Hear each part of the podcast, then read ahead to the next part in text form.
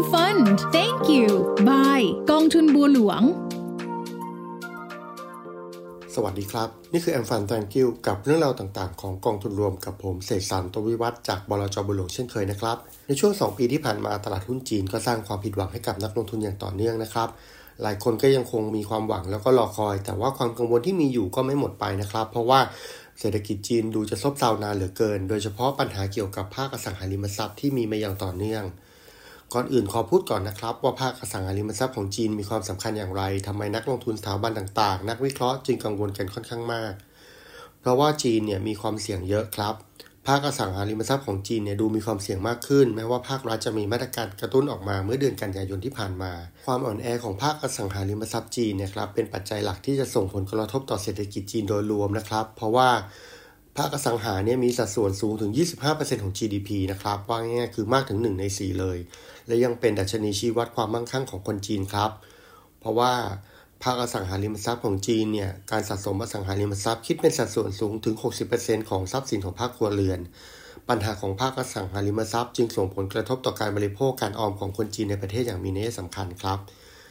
เรามีความคิดว่าคนจีนเนี่ยชอบซื้อทองนะครับ แต่จริง ๆ แล้วแหล่งเงินเก็บของจีนที่มีสัดส่วนสูงที่สุดก็คือการลงทุนในอสังหาริมทรัพย์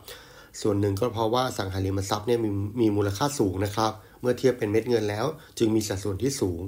ก็เหมือนกับค่านิยมของประเทศอื่นๆ ในฝั่งเอเชียนะครับ ที่คนมีเงินมากๆ ก็จะนิยมเก็บในส่วนของที่ดินต่างๆ ทรัพย์สิน หรือว่าพวกอาคารคอนโด และจีนเองเนี่ยก็เป็นประเทศที่มีความกว้างใหญ่นะครับ คนที่มีเงินเยอะก็จะชอบซื้อที่ซื้อบ้านซื้อคอนโดเก็บเช่นเดียวกัน ปัญหาของภาคอสังหาริมทรัพย์จีนรอบนี้เนี่ยส่งผลกระทบต่อเศรษฐกิจจีนโดยรวมนะครับ โดยเฉพาะในเชิงจิตวิทยา ดังนั้นเนี่ยมาตรการกระตุ้นอสังหาริมทรัพย์ของทางการจีนเนี่ยจึงถูกจับตามอง แล้วก็เป็นโฟกัสของนักลงทุน โดยเฉพาะนักลงทุนที่อยู่นอกประเทศจีนมากครับ ถือเป็นความท้าทายของภาครัฐที่ต้องหาจุดสมดุล ระหว่างการแก้ปัญหาระยะสั้น กับการเติบโตโดยรวมของเศรษฐกิจระยะยาว ในเดือนตุลาคมที่ผ่านมานะครับ รัฐบาลจีนได้ออกมาตรการกระตุ้น โดยการอนุมัติพันธบัตรมูลค่า 1 ล้านล้านหยวน เพื่อพัฒนาโครงสร้างพื้นฐานของประเทศ ซึ่งหนึ่งในนั้นเป็นมาตรการกระตุ้นเศรษฐกิจ โดยคาดว่าจะส่งผลบวกต่อ GDP ประมาณ 0.8%นะครับ อาจจะทำให้การขาดดุลงบประมาณในปี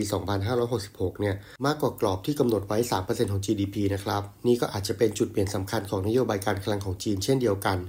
ซึ่งแสดงถึงความมุ่งมั่น แล้วก็ความกังวลเรื่องปัญหาเศรษฐกิจ แล้วก็ให้น้ำหนักเรื่องของปัญหาเศรษฐกิจครับ สาเหตุก็ต้องบอกว่าที่ผ่านมาเนี่ยรัฐบาลจีนเข้มงวดกับวินัยทางการคลังมากนะครับ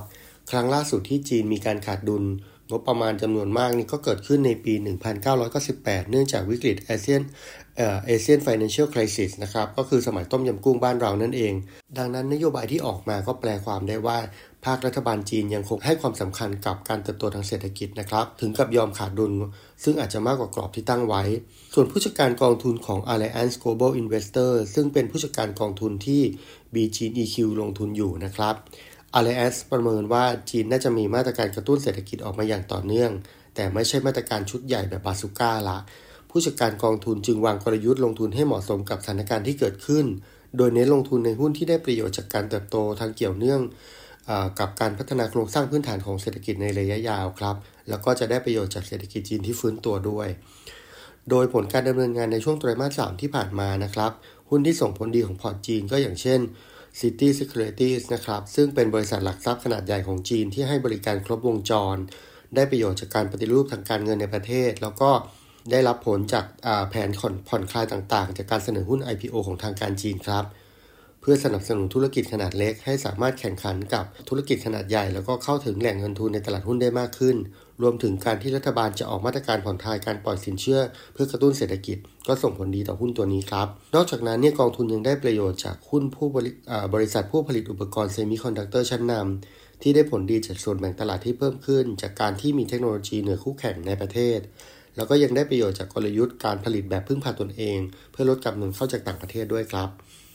แม้ว่าเศรษฐกิจจีนจะยังอยู่ในภาวะชะลอตัวนะครับ แต่ว่าก็ถือว่ามีโอกาสฟื้นตัวในระยะข้างหน้า แม้ว่ามาตรการกระตุ้นเศรษฐกิจของทางการ จะไม่ใช่มาตรการที่ส่งมาเป็นลูกใหญ่ ๆ แต่ว่าจะค่อยๆทำนะครับ เพราะว่ารัฐบาลจีนเองยังคงให้ความสำคัญกับการ balance ระหว่างภาคสังคมกับเศรษฐกิจ ขณะที่ราคาหุ้นจีนก็ปรับตัวลงมามากแล้วนะครับ ก็เป็นจังหวะเข้าซื้อสะสมสำหรับคนที่ยังไม่ได้มีหุ้นจีนในพอร์ตมากเกินไป แต่อย่าลืมนะครับ ว่าการจะซื้อหรือจะขายกองทุนไหน ควรต้องอยู่ในวินัยการเงิน แล้วก็อยู่ในกรอบของ asset allocation ที่เราตั้งไว้ครับ และนี่ก็คือเรื่องราวของประเทศจีนที่นำมาฝากกันในวันนี้สำหรับวันนี้ขอลาไปก่อน สวัสดีครับ